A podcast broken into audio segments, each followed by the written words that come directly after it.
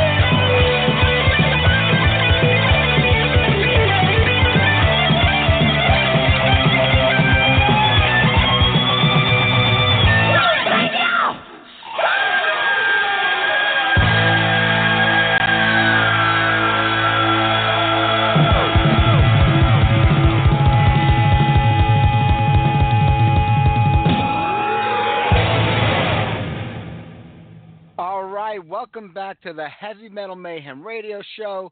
It's July thirty-first, the last show of the month of July in the year two thousand sixteen. I can't believe how fast, I keep saying that every week, but it does. It goes by faster and faster, I think, the older that you get. Uh, but right there, some Attacker with Slayer's Blade, and if you're a fan of the band, they will be adding that song back into the set next year. Uh, it was pretty cool Friday night getting to hang out with Mike Sabatini, the drummer from Attacker. I haven't seen Mike in a little while. We got to catch up and uh, and chew the fat on what's going on with the band. I won't I won't mention anything or give anything away because the band has a lot of announcements coming up, and Mike will be on the show in a couple of weeks, uh, sometime in the middle of September. We're going to debut some new music off the upcoming record and just chit-chat, and I think Mike is going to sit in as the co-host for the whole show, so we'll have a good time playing a lot of Attacking music that night. But me and Mike met up at the Saint Vitus Bar in Brooklyn uh, Friday night to see Ruthless. Uh, the band's first time coming here to the East Coast, playing in Brooklyn at the Saint Vitus Bar. They killed it, man. They sounded so good Friday night. It was a shame. It was a really, really light crowd. Uh, you know, we had some bad weather in the morning, but it, it's getting harder and harder for bands from the eighties, uh, like the cult bands, like draw crowds, like when they come from different places. Uh, there were twelve other bands on the bill that, I mean, they weren't bad, uh, but they weren't in the same vein or genre as Ruthless, you know, and they had two different audiences. Uh, you know, last time I saw a real classic eighties show like that, they had Viking on the bill with Wrath, Attacker was on the bill, Hellstar was on the bill, and Heretic came in from California. And the place was mobbed. That's the only way you're going to do it. I mean, a few weeks ago, Killing played, another band who had gotten back together just recently, uh, you know, from the eighties, another cult band, and it was about the same size crowd. You know, and plus, you know, it's the middle of the summer, it's a Friday night, you know, and if anybody comes from the New York area, you don't want to deal with that B Q E on a night. I mean, I was cursing up a storm going, and even more trying to get home at the end of the night. I swore I would never leave Staten Island ever again after that show. There was so much traffic. I mean, you know, when you look at the thing, you say, well, it's only nineteen miles away. It takes you three hours to get there. You get kind of pissed off, you know, but Ruthless does sound great. Hopefully they'll come back again soon. They'll put them on a better bill uh, with more bands in the same type of, you know, genre of music as them, and but they did kill it, and Sammy sounded fucking amazing. I got to tell you, that guy's voice is just as strong now as it was back then. They did a really nice mix of, like, you know, the first two records and stuff off the last record, They Rise. I mean, every every to me, every song on that record, They Rise, is like a classic in the making. I mean, they really nailed that album, and they're working on some new material. The new lineup he has sounds really good. They were pretty tight. You know, so I'm looking forward to new music by those guys, and I want to thank Sammy for all the swag he threw my way that night. We had a pretty good time. All right, next up, how about some Mark Vandenberg? Mark sent me this new song he wrote like a month ago, and I have not been able to get it on because of uploading issues. It's finally been worked out. We we, we figured out the problem. I got it here now for everybody. Here's a song called Infinite. Mark is a great guitar player. Check it out.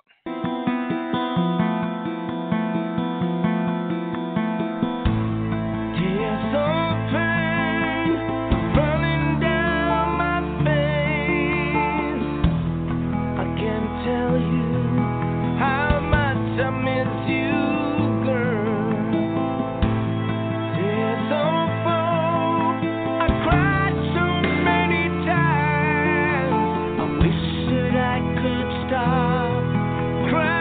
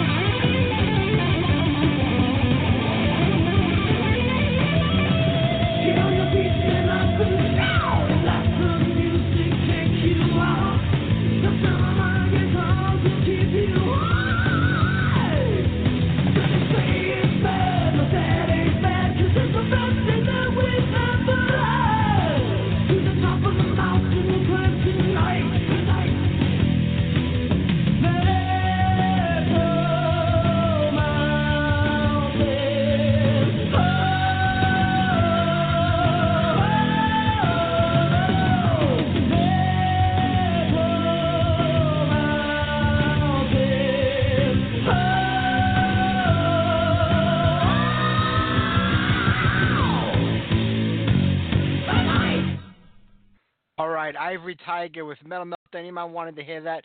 I know you wanted Rathskiller too, but I think I did one better. I got them on the show for you next week, and you already know that. So we'll save the music from that band until uh, next Sunday night when they come on the show. And uh, we said right before that, Mark Vandenberg, new song, Infinite.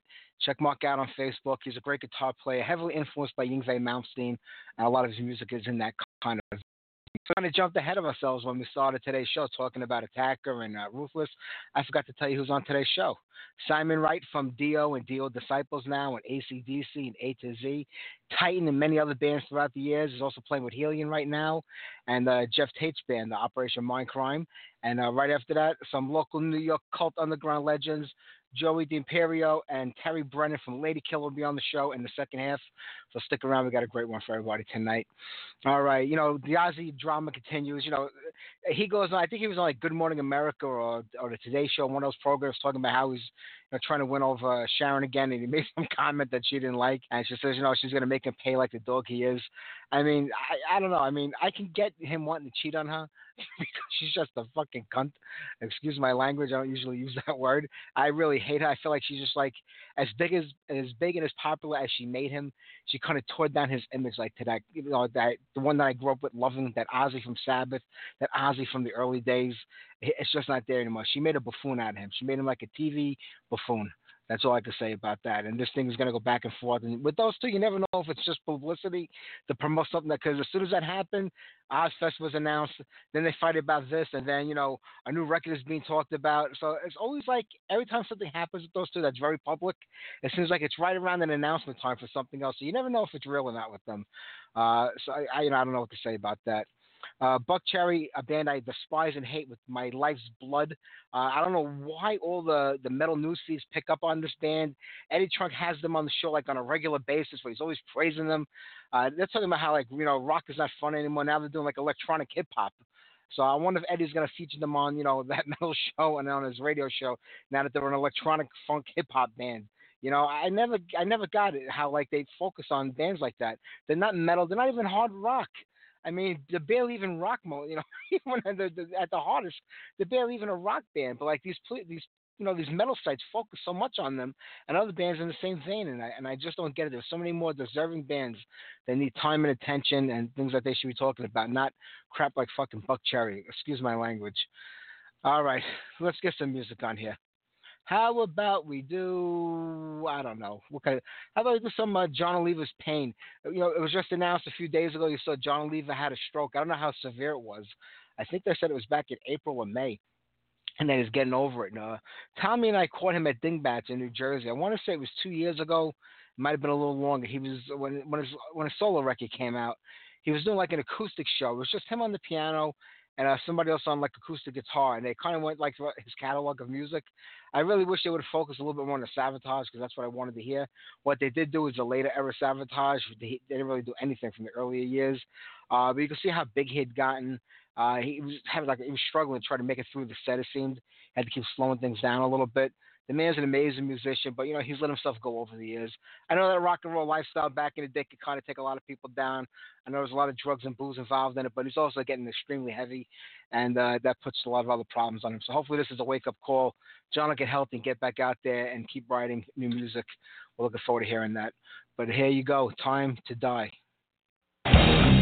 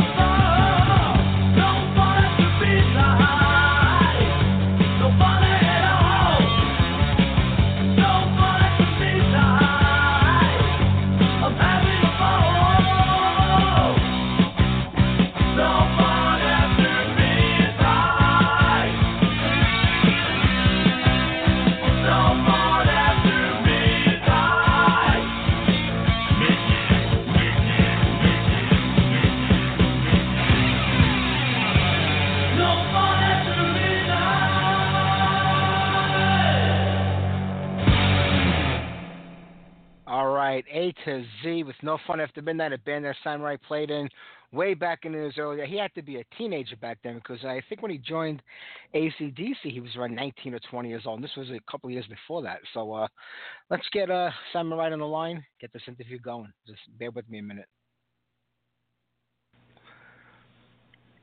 Simon, this is Mike. How are you? Hello, Mike. How are you? I'm fine, thanks. Uh, I'm doing great today. How about yourself? Yeah, pretty good, thanks. Uh, it's it's great to hear from you. Hey, listen, this is a pretty busy year for you. I mean, with the release of the Dio box set, uh, the new Operation Mind Crime, I believe, is coming out this fall. Things are looking pretty good. Yeah, you're right. It's going to be a busy year. Um, I think we start touring. We don't start touring until next year with the Mind Crime, but, yeah, it's it's all doing good. Uh, that's Can't great. complain. I know it, it's a crazy business, right? So when you're busy, that is a good thing in, in the music world. Absolutely, you said it. Yeah, but you know what I'm excited about is, you know, I'm a fan from day one, and I remember when you were in Titan, and then went over to A C D C, and I was happy when you joined up with Dio, you know, in the late eighties, early nineties. But a lot of those records, you know, I had to get on C D back then. Now they're coming out with this box set on vinyl, and to me, that's like a great thing to have the vinyl of those albums that you couldn't get on vinyl back in the day. Yeah, it, it it seems to be vinyl seems to be the way to go. A lot of people like the sound. Uh, some people prefer the sound to C Ds and stuff, but it seems to be um, kind of coming back in a new kind of way. You know, uh, yeah, those albums sounded great. I had them on album when I was a, a youngster. Yeah. So uh, yeah. Yeah. Yeah. So good. Yeah, so with the Decade of Dio coming out now, the last record was actually the first one you were on was Lock Up the Wolves, and that, that was sort of like the end of an era uh, for the Dio band, because right after that he hooked up with Sabbath again for the Time Machine album and era. Uh, but what was it like going into the band at that time? It was it was good. It was interesting. It was a little different because it was uh, pretty much he'd redone the whole band. I mean, um, you know, Jimmy wasn't there, and uh, new guitar player obviously and stuff. So. You know, he had he was he was excited, but it was a little bit kind of like, oh, this is kind of new, so we got to, you know, tread carefully here and make sure it's really good. And I think it came out really good. Uh, we we recorded it in Reno at this great studio called uh, Gram- Grammy's house, and um, you know, we all kind of lived there as well, so we were all up and ready to work every day, and it seemed to work out pretty good. Some good songs on there, so you know. Oh yeah. Absolutely. I, I think the album really was underrated when it came out. And, you know, people forget that back in the seventies and eighties, it was difficult when bands replaced members, when lineups changed. It isn't like today, where it's more common. People don't really care because they just want to hear the music. They're so happy to have it still out there. It was hard, and it was also the change of, of, of an era. Music was starting to shift at that time in the nineties. You know, the scene was changing, and when Dio came back years later, you know, it was a, Angry Machines was a completely different sounding band to begin with. Oh yeah, it it it what we were dealing with that, I think. You know, I mean, Ronnie really never really kind of hooked onto any trends. He wrote his own songs and stuff like that. You know, he was never he just did what he did. He just wrote brilliant songs and uh, great melodies and stuff, and and um, he always seemed to have great players around him as well. And I was lucky enough to be included in that. You know, it was a bit of a challenge for me when I when I first joined him, but. Uh, Yeah, and Angry Machines was kind of a, a, a, a kind of a different style of Dio and stuff, a lot heavier and all. Uh, but I did like that album as well. That one's pretty good as well, you know. Uh, it's, it's and you're right about the climate changing and stuff with uh, was it grunge coming out and stuff, and yeah. Everything changing. So you just had to do what you do and try to do it the best that you do it, you know. Yeah, I mean, I mean, as the nineties wore on, you know, Dio got the band back together. You were back again. You were recording Magic and all those other albums, Killing the Dragon. Everything started coming out. But it, like I said, the scene had already collapsed and was starting to rebuild at that time. Being that you were in Dio, and I mean, you guys, you know, it's a brand name and, and a big band. Was it a little easier for you guys, you know, to work around the waters of like the change in the scene, or was it just as hard for like a major band like Dio? Well, I don't think, um, you know, that that that the only thing was, I think it. In only certain respects, I mean, with, it did things change in the event of that new music that came in. But Ronnie was always the same. Wherever we played, you know, it, there's always that hardcore, um, you know, almost gang-like mentality, which in a good way. um, you know, of people who love heavy rock, have, love heavy metal and stuff. And, you know, the shows that, that you know, as far as I can remember, uh, you know, they were they were really good shows. They were really well attended and stuff. And we just kept on doing, you know, Ronnie would just keep doing what he was doing. We'd play all those songs and stuff, and people would just love it, you know? Yeah. Well, what you I know. like is, I mean, I think it was about a year or so ago, I was talking with uh, Greg Goldie, and he was like, you know, I've got songs that I've written, you know, from back in the day, and, and I'm going to run them by Wendy and, you know, see about getting them out there and maybe doing it with Dio Disciples. And then I saw a video a couple of months ago. I think the song was called Till the End of Time. I don't know if that's the actual name of it or not. Uh, you guys did yeah. a live show. And I was like, damn, right. this is this is a what a song this is. Then I kept saying to myself, I mean, is Dio Disciples going to try to take this into an original direction or incorporate these originals into into the band and, and, and maybe put an I, album out now? I, I think that's the plan. We, we're, we're not kind of rushing into it. We're taking our time, but I think that is one of the plans we've got. Um, and um, hopefully, you know, me and Craig have written a couple together, and Scott Warren's come in with some stuff as well, so... You know, we're kind of veering towards that way, but we're we're not rushing it. We're just kind of taking it one step at a time. But uh, you know, I'm I'm glad you like the song. That's cool. Uh, you know, it's, uh, absolutely love it. Awesome, thanks, man. Yeah, absolutely. Yeah. So hopefully we've got some others too that um, you know, we've kind of working on and fine tuning them and stuff. And hopefully they'll be, not sure when, but hopefully there'll be something out in the future. You know, so. That would be fantastic. I mean, I remember five or six years ago when Dio Disciples first came around right after Ronnie had passed away. And, I mean, there was like a backlash amongst like the diehards. Like, no, without Ronnie, it's not this. But Dio was always a band. Me and Ronnie was, you know, the main guy, but it was a band. And I never got why people went so nuts over it. But then, you know, for as many that complained about it, there were as many that loved it. And in this day and age, it's just so good to keep hearing the music live by people that were a part of that band. I never really got the whole thing of like people just like going nuts with it, because when you look back, Thin Lizzy did it, now Riot are doing it, and more and more bands are doing it now because they want to keep this music alive and, and play and be active. Yeah, it took a lot of us, it took a lot of thinking about us whether or not we would do it, and a lot of soul searching and scratching our heads going, we've got to do something, you know, we can't just walk away from this. It's been our lives for the past, you know, well, for me, like fourteen years, and Scott Warren's even longer. Goldie's been there for for, for a long time, um, you know. But we decided, and we, we, we kind of figured there would be some kind of backlash and stuff, so we had to kind of prove ourselves and met, let people understand where we were coming from. It wasn't a cash grab or nothing like that. I mean, we don't make any money. I mean, yeah, everybody knows you that. know. Yeah, you know, it's it's. Uh, It's difficult to keep a band on the road these days without losing money. I mean, um, you know, we just did it because of our respect and our love and our, you know, our, our work ethic. I've said this a whole bunch of times, but it's a work ethic that Ronnie kind of instilled in us, which is work, work, you know, work. You got to work some more, you know, and work for it, you know. So that left us in good stead. You know, we knew exactly what we kind of had to do. And sometimes it was difficult to do the shows and stuff because a lot of places we played would be places that maybe we played with Ronnie, but we just had to get over it and kind of do the job, you know, kind of thing. And uh, out of all respect for Ronnie and stuff, you know, it's just like, it's something that, you know, when a loved one passes, you don't forget them. You just, you keep going and remembering them, you know, and that's just pretty much yeah. as, as simple as it is. It's, it's true. And what I love is that the people that bitch and complain about this, when you're playing live, those people standing right there in the audience on top of it. That's what I always find funny. They complain sometimes. about it, but they, but they go to the shows. And not all of them, a lot well, of them do. Well, some do, you're right, absolutely. And it, it's good to see that because, you know, they see that we're genuine and we, we really believe in what we're doing and stuff. And uh, it's out of total respect. And it, it's, it's absolutely as simple as that. You know, there's no... you know, ulterior motive. It's just a dead simple credo that we have, kind of, you know, it's just out of respect. Yeah.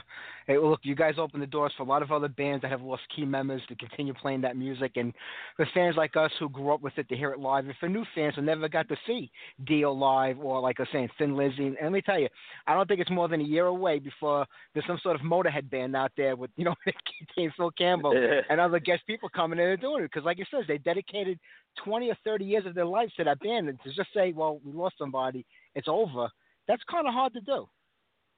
It it, it is. It, it it really is. I, I don't know. I'm not sure exactly if uh, you know Mickey and Phil will uh, will deal with that, because it is a bit of a strain on you. You know, I mean, even though you you you you know, it's a lot of pressure and stuff, and you, you you've got a lot of, and you've got to do it right too. You know, you can't just go in there like a you know you know all over the place. You know, I mean, but if they do it, I'm sure it'll be really well, because Mickey's an incredible mu- musician, and uh, so is Phil. So yeah. That could be on the horizon. I don't know, but it would be good. Yeah, you never know. Uh, you know, Sam, I think back to, like, you know, the late seventies, early eighties when I first started getting into a lot of the, the bands in England, and became a big fan of A to Z. Like I said, then Titan, and you were part of that. And those yeah. like the years where you struggled, like, you know, you were probably in your late teens back then, you know, working around a, a club scene. And the next thing you know, you're playing in arenas with A C D C. I mean, that's like yeah. like a dream come true. And you're probably nineteen or twenty when you hooked up with A C D C. And it had to be the most incredible experience, going from like these small clubs where you're fighting to make a few dollars to now playing in arenas with one of the biggest rock bands in the world. Oh, it's a storybook, isn't it? You know, it's a it's a, a dream come true kind of thing. It was, you know, I mean, it was like, you know, the biggest break anybody could even dream of, I suppose. Um, you know, and uh, it was amazing. You know, it was an amazing ride. I've been through, you know, done some touring and stuff and everything around England, some some in Europe and all. So I was very young, like you said, but, you know, being catapulted like that, I mean, yeah, it was a an amazing break. And those guys were great, you know, they really looked after me and stuff, and, you know, all the chaos and stuff that goes around a, you know, a big touring band like that. You know, it uh, can get a little bit uh, frightening at times, you know, you don't know what the hell's yeah. going on. So they were really cool. They kind of stepped up and keep, kept an eye on me and stuff, and, uh, you know, and we had a lot of fun as well. It was pretty cool. yeah, so, I, can, um, I can only yeah. imagine. Yeah, I'll never forget it. I mean, I, I can't thank them enough for the break that, like that, you know. I mean, when when I got there, it was it was it was pretty hard work too, you know. It was like two hour, two and a half hour shows, and um, it was pretty pretty grueling at times. But you know, it was uh, yeah, it was good, obviously, you know. Yeah. Was that a good introduction, like, to the music business? I mean, like, the business part of it, where people started telling you, hey, look, you have to watch out for yourself. You got to look out for this. You need to learn this. It's not just getting up on stage and on playing the drums and, and having a good time afterwards. Was that, like, a great way for a young guy to learn, like, the actual business of music? It, it, it was. I did learn some stuff from it, um, although, you know, a lot of it was actually, you know, like get in the car, go to the airport, get on the plane, get in the car, go to the hotel, get in the car, go to the gig. But, you know, there were times when I, you know, would be, you know, around stuff that was going on, and I'd, you know, shut the hell up, obviously, because none of it was really my, you know, well, I wouldn't say not my business, but you overheard things and you saw how people dealt with matters that came up and all. And, uh, yeah, absolutely. I learned a lot, you know, um, um, especially from Malcolm. Um, unfortunately, he's... Um, He's not, not very well at the moment, but, yeah. you know, um, he was a powerhouse. I mean, he, he could, you know, bring a room to a standstill, you know, and get people thinking, you know, it was, uh, he's such a down-to-earth guy, you know, and straight to the point. So that was yeah. a real learning experience, real learning experience. Yeah. Uh, I'm sure. Well, I mean, you, you, I mean, you've seen what's going on with the band lately, and a lot of people, like, don't know what to think of it, but let's face it, we all get older, you know, you're doing it for thirty, forty years, you know, like I said, Malcolm became very ill, Brian with the hearing problems, Cliff said, you know, it's not the same for me anymore, he's packing in at the end of this tour. I mean, people think that we're going to go on forever, and things are never going to end, but, you know, everything does have to come to an end after a while.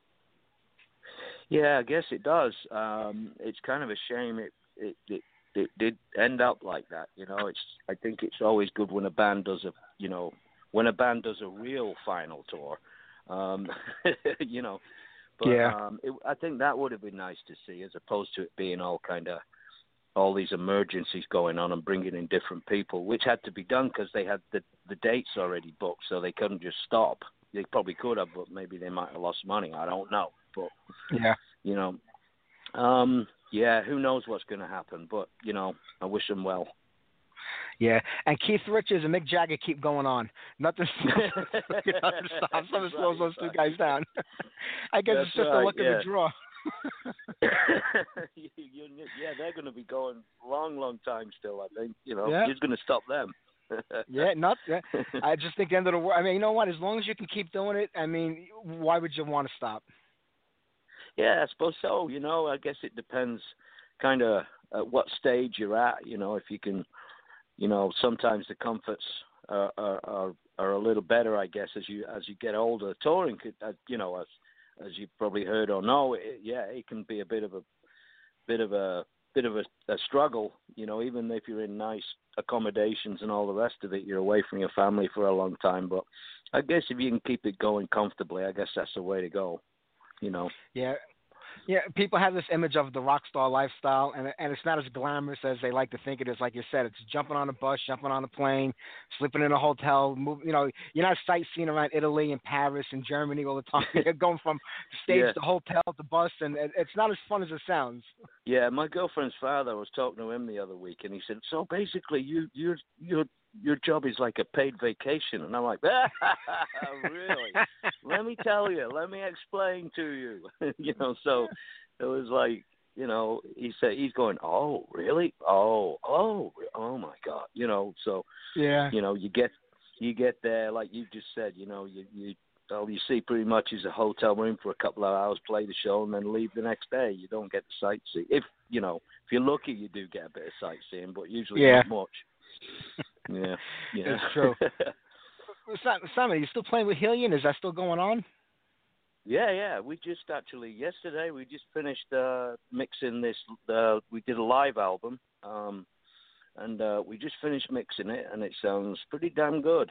Um, so you know, I keep that on the go as well. We've got some dates that we, once we've organised all this, uh, the album and stuff, we're going to start booking dates in a couple of months for. Uh, the rest of the year and hopefully next year as well. So I'll be out with that as well. Keep keep every iron in the fire, you know, kind of thing. Yeah, sure. You know what I'm saying? You've jumped into a lot of bands over the years, a lot of bands you've been with from the beginning.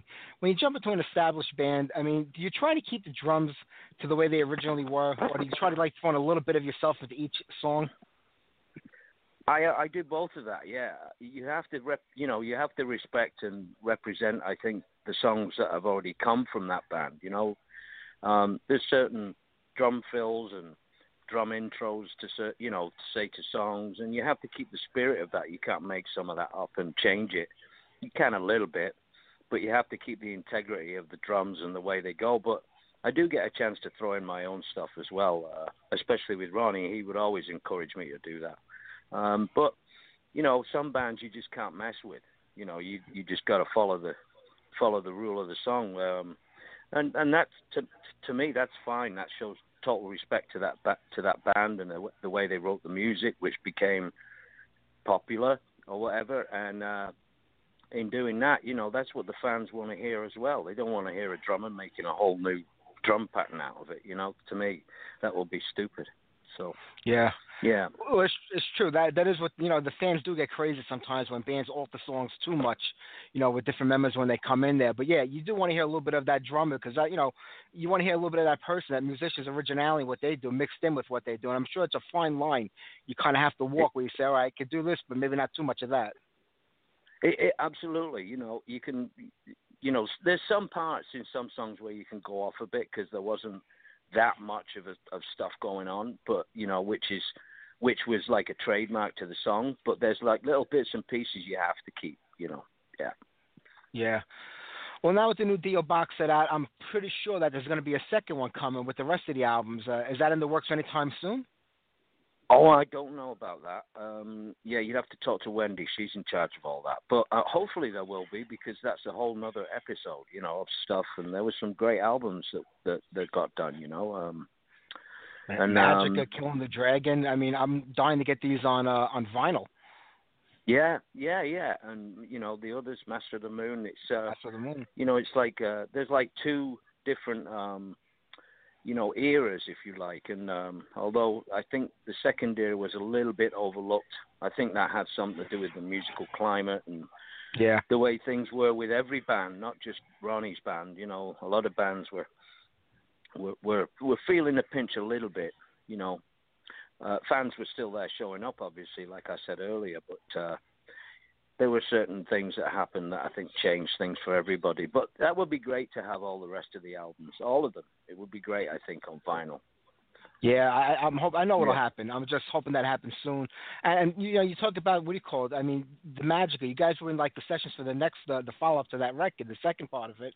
Uh, so there had to have been a lot of songs that were recorded or worked on. I don't know if anything was like fully, you know, fleshed out. It was just bits and pieces. But do you think sometime in the future we'll actually get some of those songs that you guys were working on that nobody really heard before? Again, you'd have you'd re- you'd really have to. I think Wendy has mentioned it, but we just haven't gotten around to. Uh, uh, to doing it. I think there were a couple that were, were that were kind of kind of finished. They they they're just demos, so they need to be redone or, you know, I'm not exactly sure how she wants to deal with it, but I, I think at some point they may come out. Yeah. Yeah. All right, that would be great to hear that stuff. It was not, yeah. I'm not going to keep you much longer, man. I appreciate you talking with me today. I know you got a whole bunch of these things to do, and uh, I no can't problem, wait to see you guys man. hit the road with Operation Mind Crime and hopefully healing or work its way over here to the East Coast. It would be great to see you play live again. It's been a little too long for me.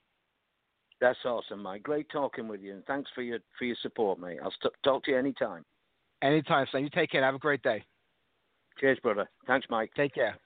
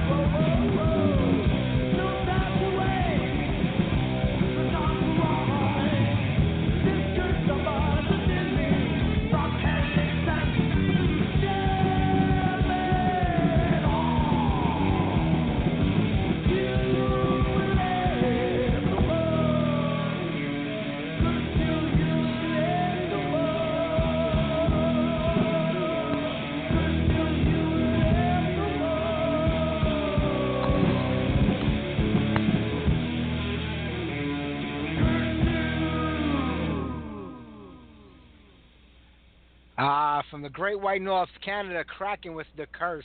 I don't know what's going on with the band. I haven't heard much lately. I know they were talking about a show uh, a little while back, but that was really all. Uh, the N W O uh, record came out a couple of years ago, and it kind of flew under the radar. Uh, we had Spike on the show around that time. It was about to get released. So uh, maybe I'll reach out to him, uh, get an update on the band, and I'll get back to you on that next week.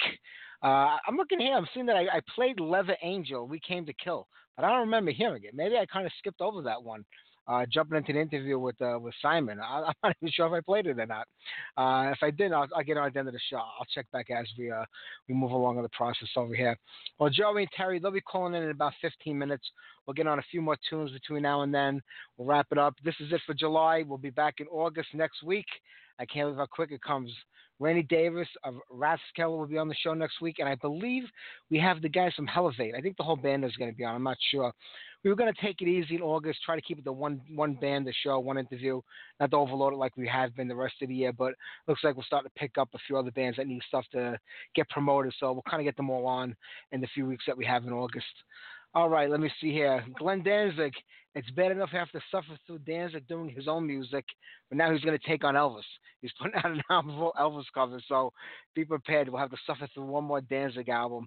I keep hoping that he would disappear, but it doesn't seem to happen. Now with the Misfits getting back together, who the hell knows what's going to come out of it? Well, this is a reunion tour to, to start with. Who knows if anything else is going to come out of it after that? Uh, the Cavalera Brothers are going out there and uh, going to do the whole Roots record, the Sepultura Roots album. Uh, from start to finish uh, in, in North America. I believe in September and October they're going out. It might be October, November. Uh, they already did this over in uh, over in Europe. Uh, now they're doing it over here. So I don't know if we're going to wind up in a situation where there's going to be two Sepulturas again. They've spoken for years about how they really didn't want to, anything to kind of do with that anymore. It was a different entity. It wasn't them. You know, they had their own. They, Max has got a whole bunch of bands going on. His brother plays with him in a few of them. Uh, so I don't know if this is just like one off, or maybe they're testing the waters to see if they can draw in a bigger crowd than maybe they do with their own bands. I'm not too sure what the point of this is, uh, but they're going out there doing the whole Roots record. So if you want to see, you know, uh, two fourths or two fifths of uh, the original Sepultura, uh, go and check it out. Rat, the original Rat, as much as, as original could be these days. I mean, Robin's dead, but uh, three of the members, I think Juan, uh, Warren, and uh, Stephen uh, Piercy, kind of got together this past weekend for a party. Uh, Bobby Blotzer wasn't there because he's out on the road with his version of Rat now, and there's been a war between you know all of them over that. Bobby was suing Juan for going out there using uh, the Rat logo on his version of Rat. You know, Stephen Piercy does all his Rat songs as the voice of Rat, or maybe that's Jeff Tate, that's the voice of Queensryche. I even, get, even I get confused. There's so many people out there for so many different bands and offshoots of bands doing things. Uh, I'm not too sure. Warren said he didn't want to do any more Rat if uh, if uh, you know Stephen wasn't singing. He didn't want to be a part of it. Uh, then he sued Bobby. Bobby sued him back. I think it's still in court. I don't know what came out of it. So I don't know if these three are getting together. I know Carlos Cavazo was also there, who played on the last Rat record. So I don't know if they're all getting together and going to go out and do Rat again as Rat, because Warren still has rights to the name also, and kind of try to blow, you know, just blow Bobby out of the water with it, figuring, you know, it's three of the five original members compared to just him, the drummer. I don't know what the situation is with that, but uh, there was talk that Warren and Stephen were working together on music, so uh, it could happen. You never know. We'll see. Always something interesting in heavy metal, right? All right, let's get on another tune here. I don't think I did Leather Angel. We'll get that on a little bit, but uh, Michael Sweet, he's got his first solo record coming out. Uh, I have like this whole new respect for like Stryper and Michael Sweet. The last couple of Stryper records were pretty good. I couldn't get into them in the early day with the whole religious thing. It just kind of turned me off. But, you know, the last two Stryper records are really solid, and he's been working with a lot of people lately, putting out some great music. This is his first record solo. He's got a lot of people playing on it with him. Uh, here's the first single off that record called Bizarre. Hey!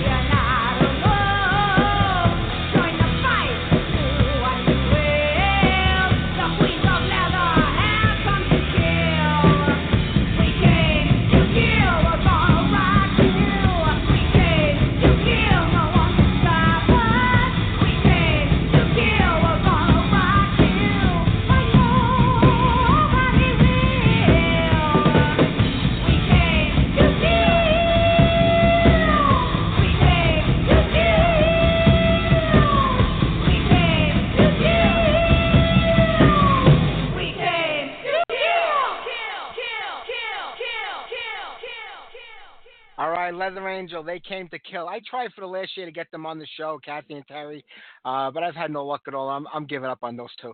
I think they're on an eternal period, the two of them. No matter what you talk to them about or say to them, they just never get back to you, so the hell with it. But more importantly, we have Joey and Terry from Lady Killer, a band that is back together, I believe. We'll find out for sure right now. Guys, you there? We are here, Mike. How What's you doing, up, man? Big Cheese? How you doing, brother? I, I'm doing great. I mean, how, I mean, just tell me that you guys are, are back together. That's all I want to know. Well, not not yet, not yet. We're, we put out some feelers to talk to some guys uh, ever since we heard from uh, our good buddy uh, Jeremy Golden at Heaven and Hell, uh, who said he wanted to reissue the record. We've been trying to reach out to some of the old guys and see what's going on. Uh, man, it would be fantastic. I remember seeing you guys back in the day at Lemoore. I mean, wow. When I think of Lady Killer, you guys had everything going on for you back then. You had the look, the songs, the stage show. It, it was all there, and, and you guys came about in New York. What was it, like maybe eighty, eighty-one the band got together? Very early on yeah, in, I, in the scene. Yeah, about eighty-one, eighty-two, somewhere right in there. And, uh, yeah, we played a lot. We were playing three or four nights a week usually. And, uh, uh, yeah, I mean, New York was not exactly a metal uh, haven at the time, and thank God for places like Lemoore. It's true. It wasn't known for it. We were like, you know, the disco capital of the world in, you know, the late seventies going into the beginning of the eighties. But clubs did start popping up all over the place in Brooklyn and especially in Long Island. You had a few places in the city. But it, isn't it amazing that you guys could play like three or four times a week back then? That would never happen today. Yeah, no, it really couldn't. Uh, and, you know, yeah, we would play some of the same clubs, you know, one or two times a week, too. There's Gildersleeves down on third Street in the Bowery, which was a big place, and a lot of bands yeah. came through that. Uh, uh, we would do that, and then we go to Lemoore, and then we go to Lemoore East when that happens, and then back to Gildersleeves again. And you know, it was always good because we had a you know a pretty uh, uh, loyal uh, fan base at the time. Yeah, and it was a great way to build up your chops and really have the band come together without having to pay for rehearsal space all the time. Well, yeah, yeah, it was true. You know, we could we could definitely play a lot, which was great. And you're right, you can't do that nowadays. Yeah, it's a whole different environment. But I think, like we were saying, like eighty-one, eighty-two, I mean, there really wasn't much of a metal scene in, in the U S at that time. Like, bands like Metallica were coming out of California. We did have a yep. small scene here in New York, but it was mostly over in Europe, the new wave of British heavy metal. Is that what kind of got you guys going, hearing that music from over there? Oh, for sure. Uh, you know, our it, you know the, the first record, when we did that record, we, we were influenced in so many different places, not the least of which, you know, Iron Maiden, Judas Priest, all, all that stuff. And yeah, Sabbath. Sabbath. It's the first stuff we really listened to. Yeah. So how did it all come about? Did you guys all know each other before the band was formed? Were you friends, or did you kind of find each other out? Well, we kind of we, we, we were friends, you know. We, we I know Terry since you know grammar school. We, he's, I've known him the longest of anybody on the planet, uh, and uh, everybody else really was from the neighborhood, right? You know, the Lower East Side, Stuyvesant Town, Peter Cooper Village, all that fun stuff, guys. Jeff, uh, the great Jeff Stewart, down on Grand Street. Um, so yeah, not too far, like a twenty block radius, um, and that's what we had to do. You know, this is a long time ago. This is before cell phones and internet and crazy yeah. stuff like that. That's true. I mean, back then, people go to the Lower East Side today. They think it's like a haven, you know, like it's like a hippie oh, haven. But it wasn't like that back the, then. You go to the Lower East Side today, you better have some money on you. Back back yeah. then, you, you didn't want to be carrying any money on you. That's right. I, I remember there was a big sign painted on the building that said that this is the low rent district. That's how that whole area was described back then. That's right, man. That's absolutely right. Yeah, so let's get back. So you guys kind of knew each other, like you said, from school. You, you, you met up with the rest of the band. How was it getting everything together? I mean, because the album came out maybe a year or two after you guys kind of formed. That wasn't very long. Yeah, yeah, it came out came out quick. Uh, I was in a band called uh, White Dragon with uh, uh, with Jeff uh, and our drummer at the time, Frank. Um, and then when our bass player left, uh, Terry was, you know. Yeah, I came down and saw them, and uh, he came, asked me to try me out. He used and, to come uh, to the shows and do a little roadieing for us, yeah. uh, too, uh, do some sound for us. And then, you know, he kept saying to me, Joe, man, check me out. I've been playing a long time. Uh, so I, and eventually we just we did it, and, and it was, you know, as, as good as uh, we, we seem to remember it being. And so that, that that's how that all started. Yeah. Did you guys do the record on your own? Uh, no, we were actually signed to uh, Allegiance at the time. Allegiance was a small label out of Los Angeles. Um, they were distributed by Elektra, if I, I think that's okay. right. This is a while, this is a while back, so uh, at the time. Um, and um, yeah, no, we were under contract for two records actually, um, which we were we were recording the second one when the band broke up. Um, but again, this is a while back. Trying to remember all the dates. Yeah, it, it gets kind of hard trying to think back that far. I know. I barely remember yeah. yesterday some days. But we used to have, you know, we were talking about Metallica earlier, you know, and as far as influence is uh, concerned, you know, a quick story. We used to uh, rent a rehearsal space on thirty-eighth Street uh, and eighth Avenue. It was a uh, big district for music back then, and it was a place called Performance Sound Studios. Um, and we, we probably, I think we rented with one other band. I don't remember the name of the guys at the uh, time. Messenger. Messenger? Was it Messenger? Okay, a long time ago.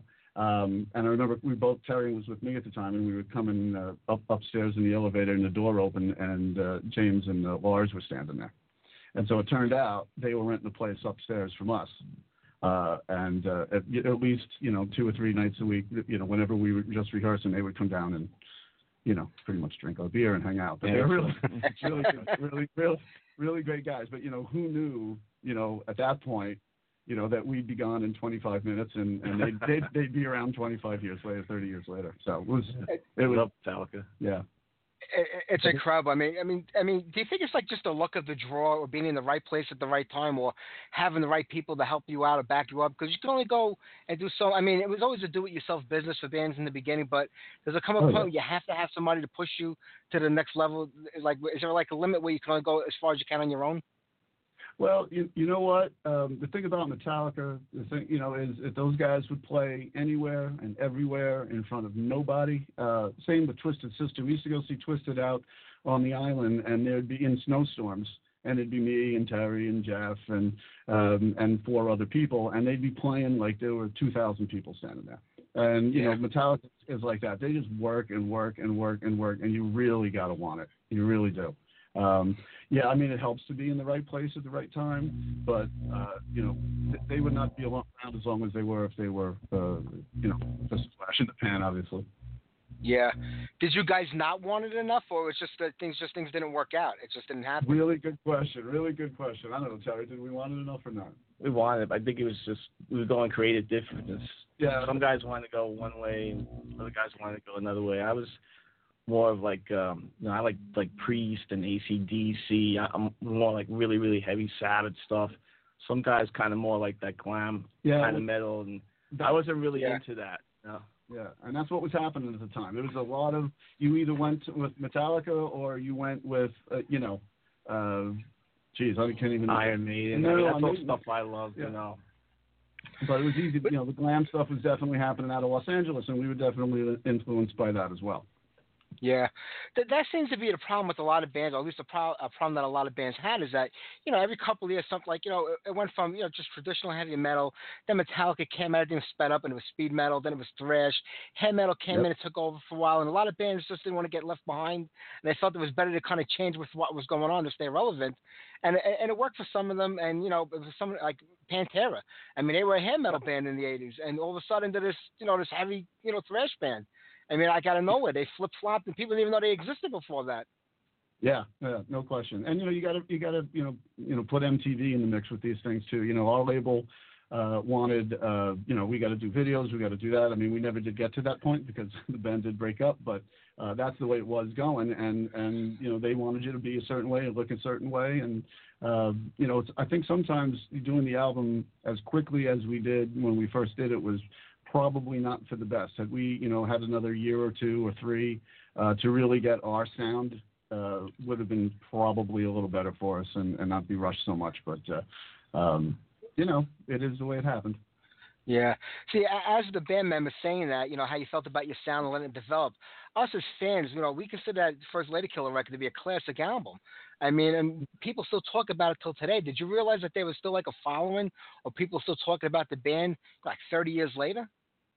Yeah, it's it's a very strange thing, um, and that's what Jeremy. You know, we're, we're you can pretty much buy the record on eBay almost every day. Somebody from around the world has it up on, on the website, uh, and we just kept thinking, well, that's because Joe Jesko did the uh, album cover, and yeah, and Joe, you know, one of the greatest great uh, fantasy artists. fantasy artists on, yeah. on the planet. Uh, and, uh, and, you know, when Joe did that album for us, you know, he was a really young guy, really hadn't done a lot of stuff. And, you know, he just exploded. So every time we see that record, we think that, you know, well, the reason for that is because of Joe's art. And Jeremy was very nice in saying that, no, I don't I don't think you guys are giving yourselves enough credit. But, uh, you know, it's a very raw record. The record was recorded in like a week and a half. We did a lot of it, you know, live uh, as far as the recording was concerned. There's very little overdubs. At, at, at times you can absolutely hear that, um, for, sometimes for the worse, sometimes for the better. It was uh, very long days. Very, long. very, very long days, you know, playing the same songs over and over and over again.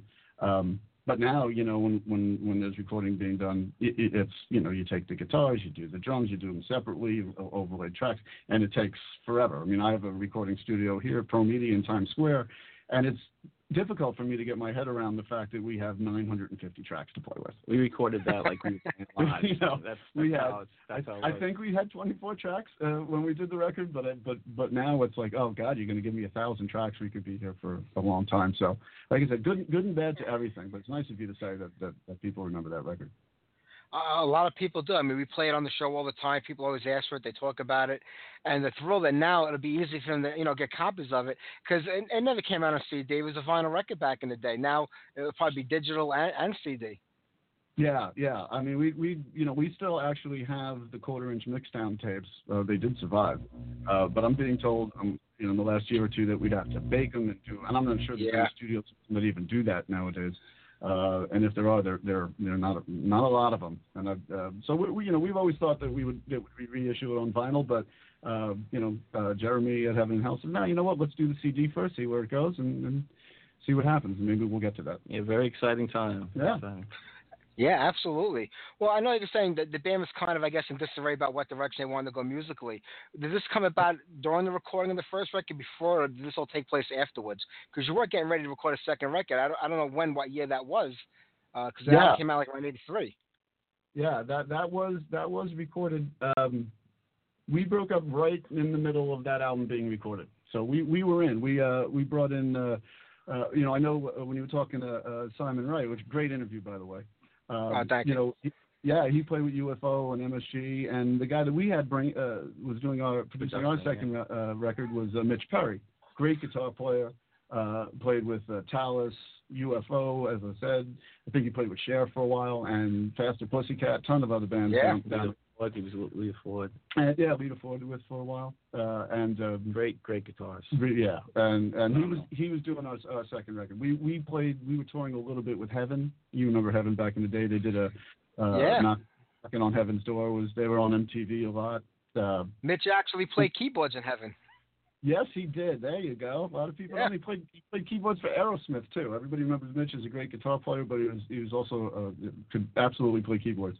Um, And Mitch was doing the record. And Mitch was flying back and forth from Los Angeles a lot at that time because uh, he was in sessions and we were trying to, you know, get that album done. And, and I guess we were given too much time to be alone with each other when, when Mitch left. And uh, and that's what happened. But we did we did come away with some tracks, which we still have. Uh, and, and we're trying to talk Jeremy into uh, into releasing. That would be great. I mean, is it in the same vein as the first record, or do those different influences come into play during the recording of an album? Those songs, do they have a different vibe to them? Yeah, they definitely have a little different vibe. They're not, it's not as raw. It's a little, you know, more produced, not not in a bad way, not overly produced, but definitely a little more produced. And, uh, you know, we sound more like a band than we did on the first record because it, it's not as rushed. Um, but we'll say, yeah, I mean, we'd love to get that out and, and, and have people, just to just to hear what everybody thinks, get some feedback. Yeah. Was it the same lineup for the second record? Was it all the same members? Because I remember hearing about Joe Zettel. When was he in the band? Yeah, Joe, Joe, Joe, Joe yeah, Joe, Joe was in the band. Joe uh, on the stuff that we, we you know, we, we may uh, release uh, that for the second record. He he was the singer for that record. So uh, Joe's a great singer. He's, he's down in Florida. I don't remember the yes. name of the band he's in right now, but but he's still playing. You know, I don't think Joe ever stopped playing. Um, Joe's in it. Uh, the uh, drummer Jeff Fenske for the second record, I believe, right? Yeah, Sorry. Jeff Fenske. Jeff yes. Fenske, fabulous drummer. Uh, again, somebody we haven't spoken to in. And, and uh, Jeff Stewart. Uh, and exactly. Yeah, Jeff Jeff stayed Jeff stayed with the band at the time. Um, Terry was still the bass player. So you know, just you know, two two new guys, um, a little bit of a different you know vibe going forward. We had played between the first album and the time we were recording the second record. We probably paid you know played a thousand shows. So we were in a totally different place as far as how you know we were getting older. The, the first record, I think I was nineteen. Terry was eighteen. Uh, was a long time ago. And you know by the time we were doing the second one.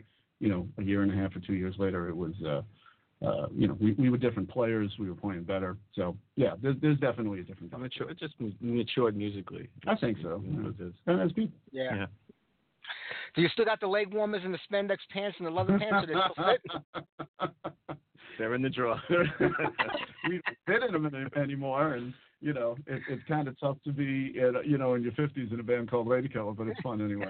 you, you, I, like you guys might not realize it, but there are a lot of people out there that still play that one record. I mean, don't give yourselves credit. There are a lot of people that can tell you every song on that record. Is that right? Well, well you know, thanks to the right. fan base, man. We love those guys, man. Well, maybe we're alive. I know you say, yeah, where the hell were these people back in nineteen eighty-four? Like, you know, they're here now. We, we played to a lot of empty houses. Yeah, that would have been nice if all those guys were there. But, uh, yeah, it was. Uh, well, well, yeah, we'll see. You, you, maybe we'll put it all together again and, and see how this record does on Heaven and Hell. And if it sells some stuff and, and the new, uh, you know, the material that we didn't release comes out and people want to see us, you know, then, yeah, we'll we'll, we'll come see all those people. It would be great. And you know what it is? There were so many festivals over in Europe that love to fly these classic bands from the eighties over there for the weekend and, and, you know, just perform for them. I mean, you guys would do great like that. I mean, there's not a lot here going on in the U S You know, it's hard for any band to fill up a club today here. But a lot, they just, they do it randomly. They get together to rehearse for a couple of days. They they get on a plane. They play. It's like a little mini vacation, you know? Yeah, it sounds nice. And, and who doesn't need a mini vacation at this point in life? But, yeah, no, absolutely. I, I, Yeah, we've been staying in touch with some of that stuff and seeing what's going on. And listen, I, I give you, you you credit, Jeremy, uh, at Heaven and Hell, a lot of credit because you guys are the ones that are keeping this all alive and, and bringing a lot of stuff to people that otherwise they you know they wouldn't hear. Yeah, well, we're glad yeah. you guys gave us this music, and I, I can't wait to hear the you know the songs I didn't get to hear from the second record because I never heard them. I'm looking forward to hearing them. Yeah, yeah, it'll it should be fun. You know, well, that's either going to yeah. be like bonus tracks or maybe hopefully a second album. We're yeah. trying to work on some, some cover art maybe. Yeah, well, we're trying to get we're trying to get a hold of, of Mister Jusko again uh, to do uh, to do the second uh, what was supposed to be the second record, and hopefully he can do the uh, the the art for us. But we'll see. That'll be nice. You know, guys, yeah. when you were in the studio recording that record and it, and it kind of fell apart, was it difficult yep. to walk away from at that point? Because metal was probably just getting to be at its peak around eighty-four, eighty-five. And, you know, it was really like the biggest thing in the world musically. Was it hard to kind of just give up on something you put so many years and, and time into just to walk away from it? Was that difficult? You know, you know what it got?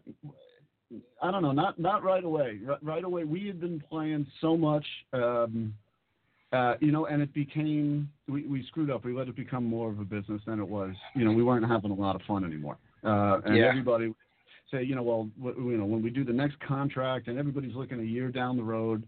Uh, and the reason why we started all this, you know, you know, was not to be, you know, in, to, to write hits, and you know we, we really believed in what we were doing er- early on.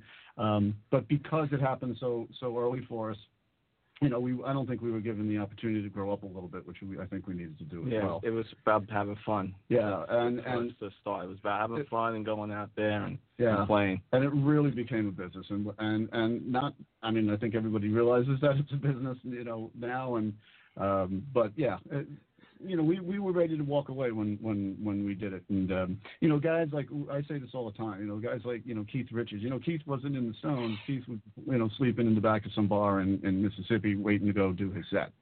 You know, yeah. and sometimes you know when, when you get older and family comes gets involved and, and you have kids, and then you got to kind of make that decision. All right, you know, I, I think maybe we should try something else. But uh, um, you know, it'll. Uh, That's, well, we still play. You know? Oh, we still play. Yeah, I mean, I mean we haven't played shows, but we put, we hang out together and we play. And we, you know, Joey still writes stuff, and you know, this, this stuff's in the work. Yep. You never know. You never know. Yeah. You know. Well, did you guys join any of the bands or, or do any other bands after Lady Killer, or did you just kind of give up on music altogether? You know, the other guys did. Uh, the other guys played. I think there was another version or two of Lady Killer. I think. Um, I don't know how long those guys K- were, were. K K went into a band. Uh, yeah. Was a combat. Uh, Kevin played with Kevin uh, uh, on the album. It was K K Burns. He he went into a band called Armed Forces. Armed Forces, that's who it was. Uh, which played a lot. Uh, they did the Lamore circuit and all that stuff here in Brooklyn and Manhattan and out in Jersey. Um, and the other guys. Armed not, Forces. He was he was Scott Knight in Armed Forces. Is that right? God, you know yeah. your stuff. He's you know, Scott Knight in Armed Forces. He changed his name, but they never they never played live. They put the record out and they kicked him out of the bin. I, I, I you know, I, I, I, he got me on Facebook at one time after I had an interview with the band that he was telling me. He had so many different names. You lose track sometimes. I didn't even realize that that was the same guy. Is that right? That's probably why we can't find him, because, you know, after talking to Jeremy, I said, well, let me let me get Kevin, you know, and try to find him. And he's, he'd talk about difficult dude to find. Uh, we, you know, guess, I'll, I'll send you his uh, info on Facebook. He was under some oh, crazy yeah. name, but I think he had to change it again because of, you know, Facebook's making people change their names or whatever. But I'll, I'll dig it up and I'll find that for you, and I'll get it to you. Well, but he we're was gonna, Scott I'll, Knight. I'll, I can't Scott believe I never Knight. put the two together. There you go. That's the guy. Yeah. Unbelievable that you know that. That's very cool. Yeah, I, I cool. couldn't tell you when my kids were born, but I could tell you useless shit from like thirty years ago. Yeah, well, that's what makes, that's that's why the show's a good show, because you, you have priorities, man. You have priorities. That's Absolutely. But you know what? I'm not going to keep you guys. I'm going to play a couple of tunes. I'm going to wrap up today's show. Uh, but Uh-oh. I'm really excited that this record is coming out on, on Heaven and Hell Records. And I hope you guys yeah. do put something back together. Even if you play randomly here and there, it would be so cool to see you guys live again after all these years. It would be amazing. Uh, well, that's really great. Like, we really appreciate you having us on the show. And thanks. You know what? When the thing comes, when the record comes back out, and maybe the new stuff comes back out, we, we'd love to come back on and talk to you. Yeah, hey, anytime. Cool. Yeah. You, you got it. And Joey, Terry, I Thanks. appreciate it, man. Have a great day, it. guys. Shout out Take to care. our man, Okay, man. Bye-bye. You got Bye. it. Take care. All right. I can't believe that Scott Knight is K K Burns. How did I not put that together? I don't know. I tell you. All right, let's get on some Lady Killer. Let's start with the title track, Lady Killer.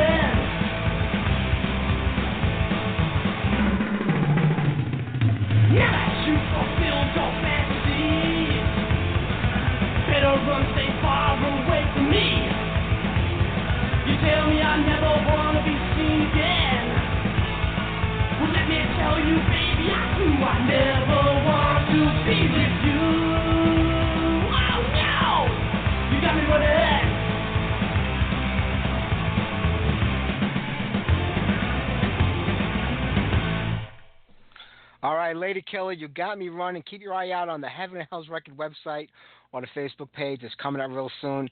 You're not going to want to miss it, especially with all those great bonus tracks or maybe the whole second record that you're going to get. I have to apologize to the guys from Lady Killer. I, I thought K K was Scott Knight, but Scott Knight was the original singer that never performed with the band live. They kicked him out.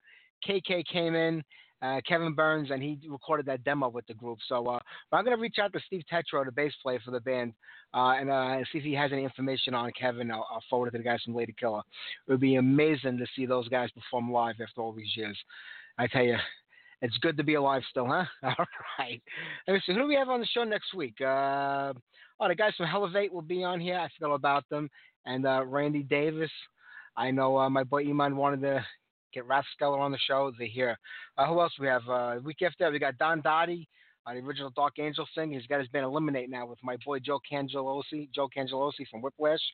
We have them on the show, and uh, I think we have one other guest lined up, but nobody else. We're trying to keep it light for August because there won't be a show the last week of the month. I'll be away on vacation. I think we'll just concentrate on the music before we pick things up again in the fall. You know, August is kind of a dead month for internet radio. A lot of people are out on vacation and having a good time. They usually catch the podcast more than the, the live program, so we'll kind of keep it light for the month. All right, how about some Boss? Hard and Fast. Sounds like my wife at night.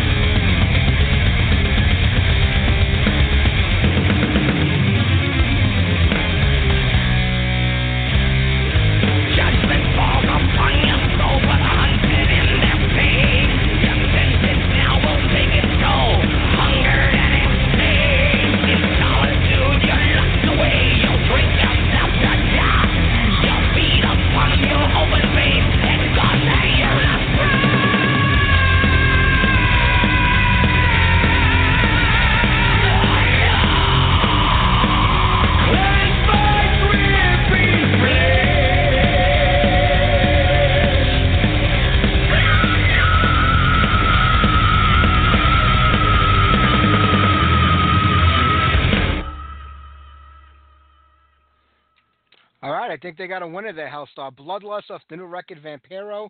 The band is actually going to be playing in Brooklyn, I want to say uh, the second week of August. Uh, I'll get the date for you next week for sure.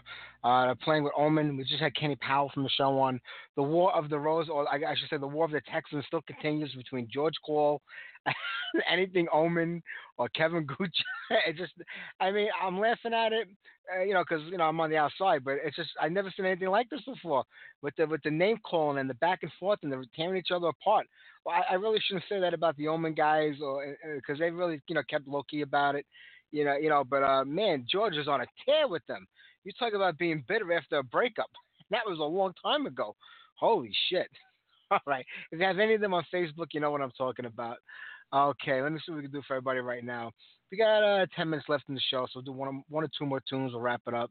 You know, the guys at Lady Killer were talking about Twisted Sister. Dee Snider has his uh, new solo record coming out called We Are The Ones, and the way to describe it is modern energy. Anytime I hear the word modern mixed in with the classical guy, it's like Dee Snider just trying to be relevant.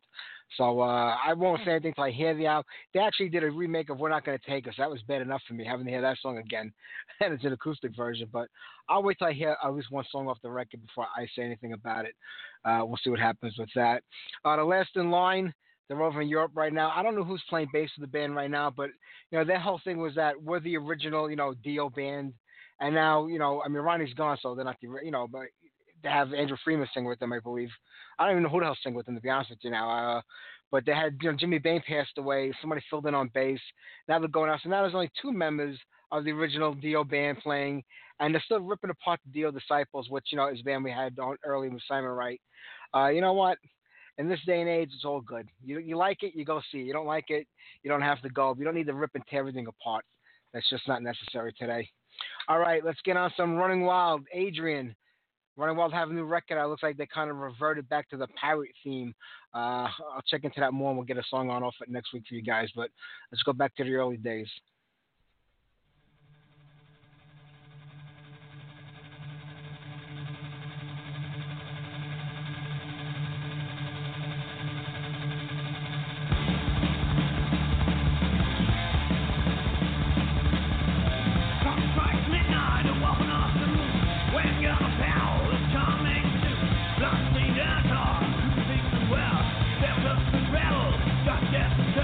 Some of these coming, bring on the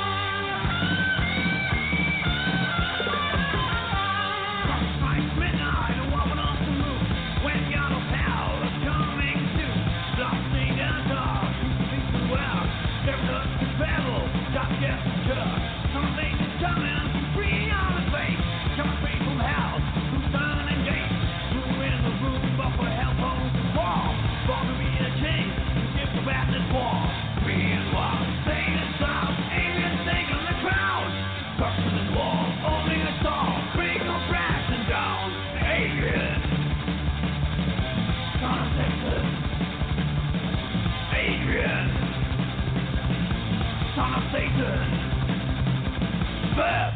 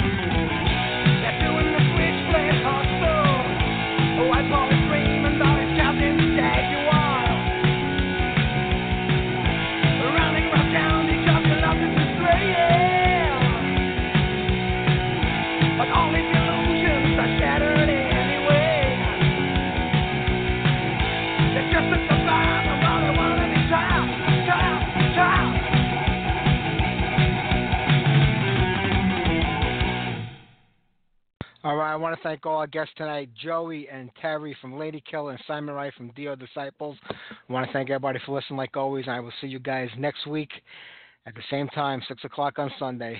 You guys have a great work week. Let's wrap it up with a little Desolation Angels, Evil Possessor. I'll see you guys next week. Take care, everybody.